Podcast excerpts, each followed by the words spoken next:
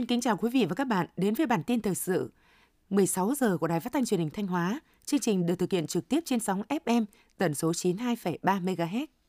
Sáng nay phát biểu tại hội nghị giao ban công tác báo chí tháng 2 năm 2023, đồng chí Đào Xuân Yên, Ủy viên Ban Thường vụ, Trưởng ban Tuyên giáo tỉnh ủy, đề nghị các cơ quan báo chí tiếp tục quan tâm tuyên truyền, làm rõ những kết quả thực hiện nghị quyết đại hội các cấp, những thời cơ thuận lợi cũng như những khó khăn thách thức của tỉnh Thanh Hóa trong thực hiện các nhiệm vụ chính trị, kinh tế xã hội,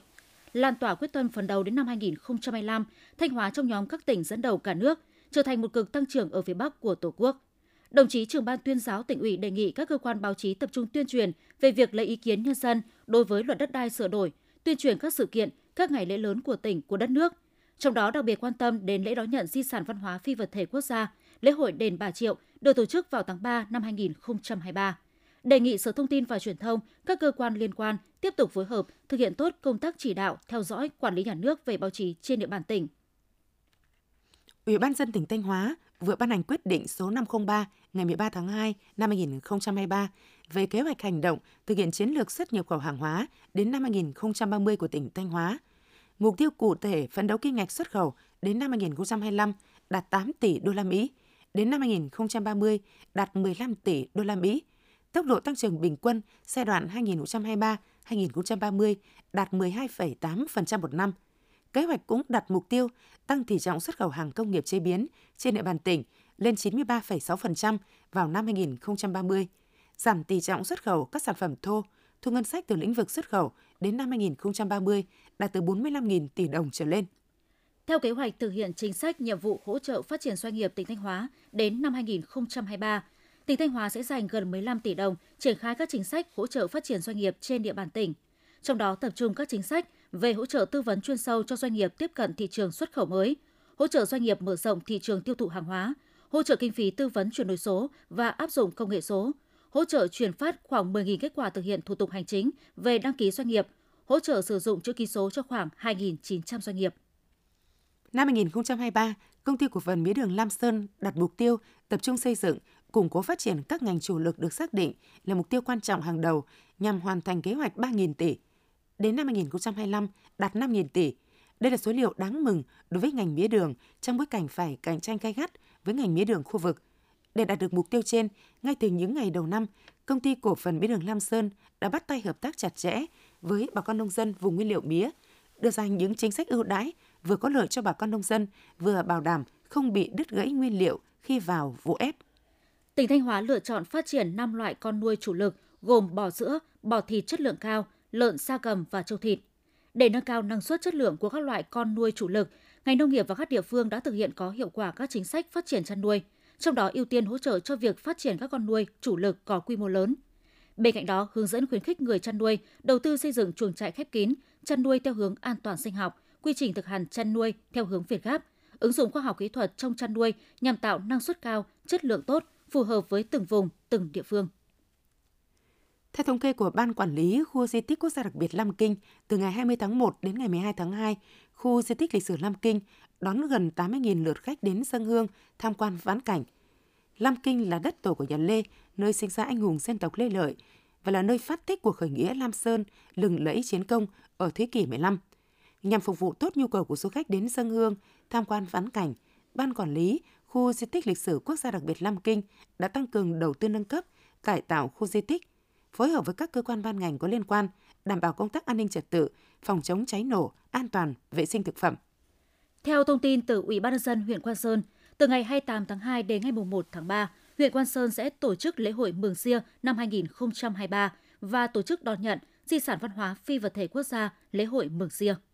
Theo kế hoạch, lễ đón nhận di sản văn hóa phi vật thể quốc gia lễ hội Mường Sia và lễ hội Mường Sia năm 2023 sẽ được tổ chức quy mô cấp huyện.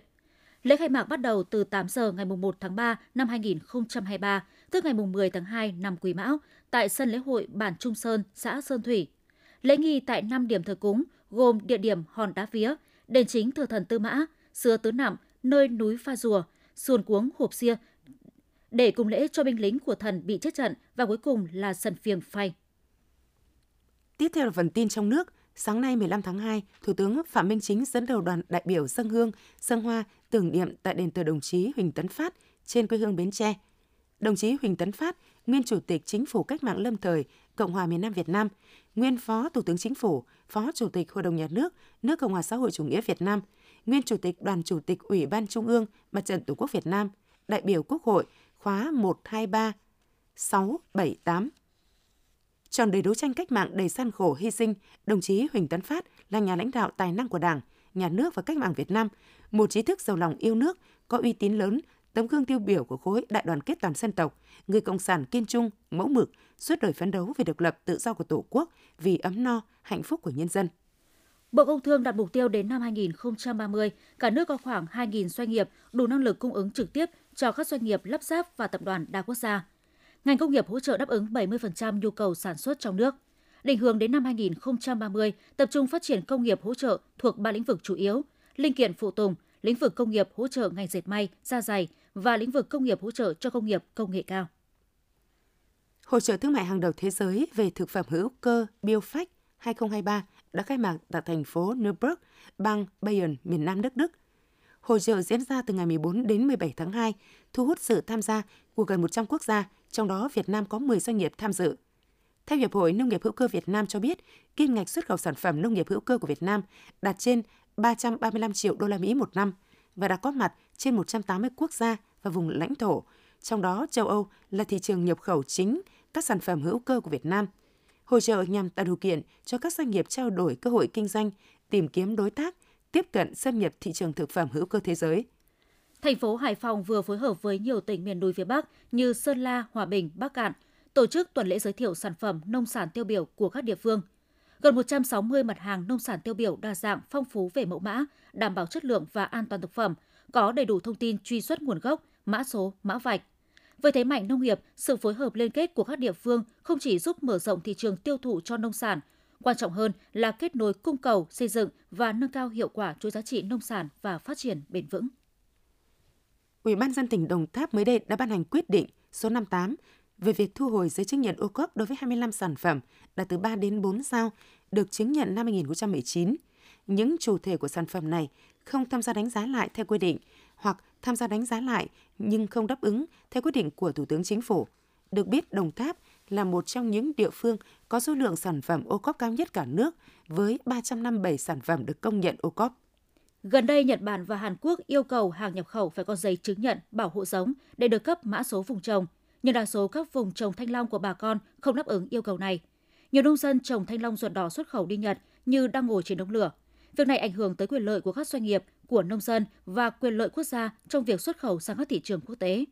Sắp tới, Cục Trồng trọt sẽ tổ chức buổi làm việc với các bên liên quan, với tinh thần chung là khuyến khích những doanh nghiệp có tiềm lực mua bảo hộ giống, chỉ dẫn địa lý. Điều này sẽ giúp định danh các nông sản thế mạnh của Việt Nam tại những thị trường quan trọng. Tuy nhiên, bên cạnh đó lợi ích giữa các bên cũng cần được đảm bảo hài hòa. Hiện có khoảng 600.000 người lao động Việt Nam đi làm việc có thời hạn tại 36 quốc gia và vùng lãnh thổ. Họ có cơ hội tiếp cận tiến bộ khoa học kỹ thuật của các nước phát triển, được làm việc trong môi trường kỷ luật cao và tác phong chuyên nghiệp. Tuy nhiên, việc sử dụng nguồn nhân lực này chưa thực sự hiệu quả. Nguyên nhân do phần lớn người lao động khó chấp nhận mức lương thấp so với làm việc ở nước ngoài. Vấn đề phổ biến khác mà người lao động di cư quay trở về gặp phải là sự không phù hợp về kỹ năng giữa những gì họ có và những gì doanh nghiệp cần, dẫn đến khó khăn cho cả người lao động và người sử dụng lao động. Theo thông tin từ Cục Đường sắt Việt Nam, sau 2 năm thực hiện đề án về đảm bảo an toàn giao thông, đã xóa bỏ được 511 vị trí lối đi tự mở nguy hiểm trên các tuyến đường sắt, đạt 12,6%, rào thu hẹp lối đi tự mở tại hơn 1.400 vị trí, đạt 77%. Tuy nhiên, phía Cục Đường sắt Việt Nam thừa nhận vẫn còn tới 11.500 vị trí vi phạm đất đường sắt, hơn 5.800 vị trí xâm phạm phạm vi bảo vệ công trình thông tin tín hiệu đường sắt. Trên cơ sở đó, Cục Đường sắt Việt Nam đã đề nghị các tỉnh có đường sắt đi qua ưu tiên kinh phí đầu tư để thực hiện các công việc thuộc trách nhiệm của địa phương như xây dựng hàng rào, đường gom, công trình phụ trợ khác để xóa bỏ lối đi tự mở nguy hiểm, đồng thời giải tỏa các công trình vi phạm hành lang an toàn giao thông đường sắt trên địa bàn. Bé 8 tuổi mất hai bàn tay do chế tạo pháo nổ. Các bác sĩ Bệnh viện Đa khoa vùng Tây Nguyên đang tích cực điều trị cho cháu bé này.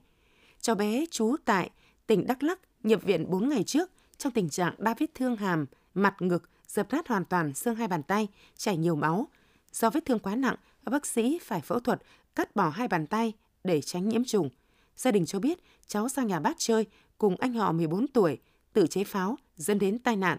Vụ tai nạn đáng tiếc cũng khiến người anh họ bị thương ở mắt phải và ở chân. Những thông tin vừa rồi cũng đã khép lại chương trình thời sự của Đài Phát thanh và Truyền hình Thanh Hóa. Xin kính chào và hẹn gặp lại quý vị và các bạn trong những chương trình sau.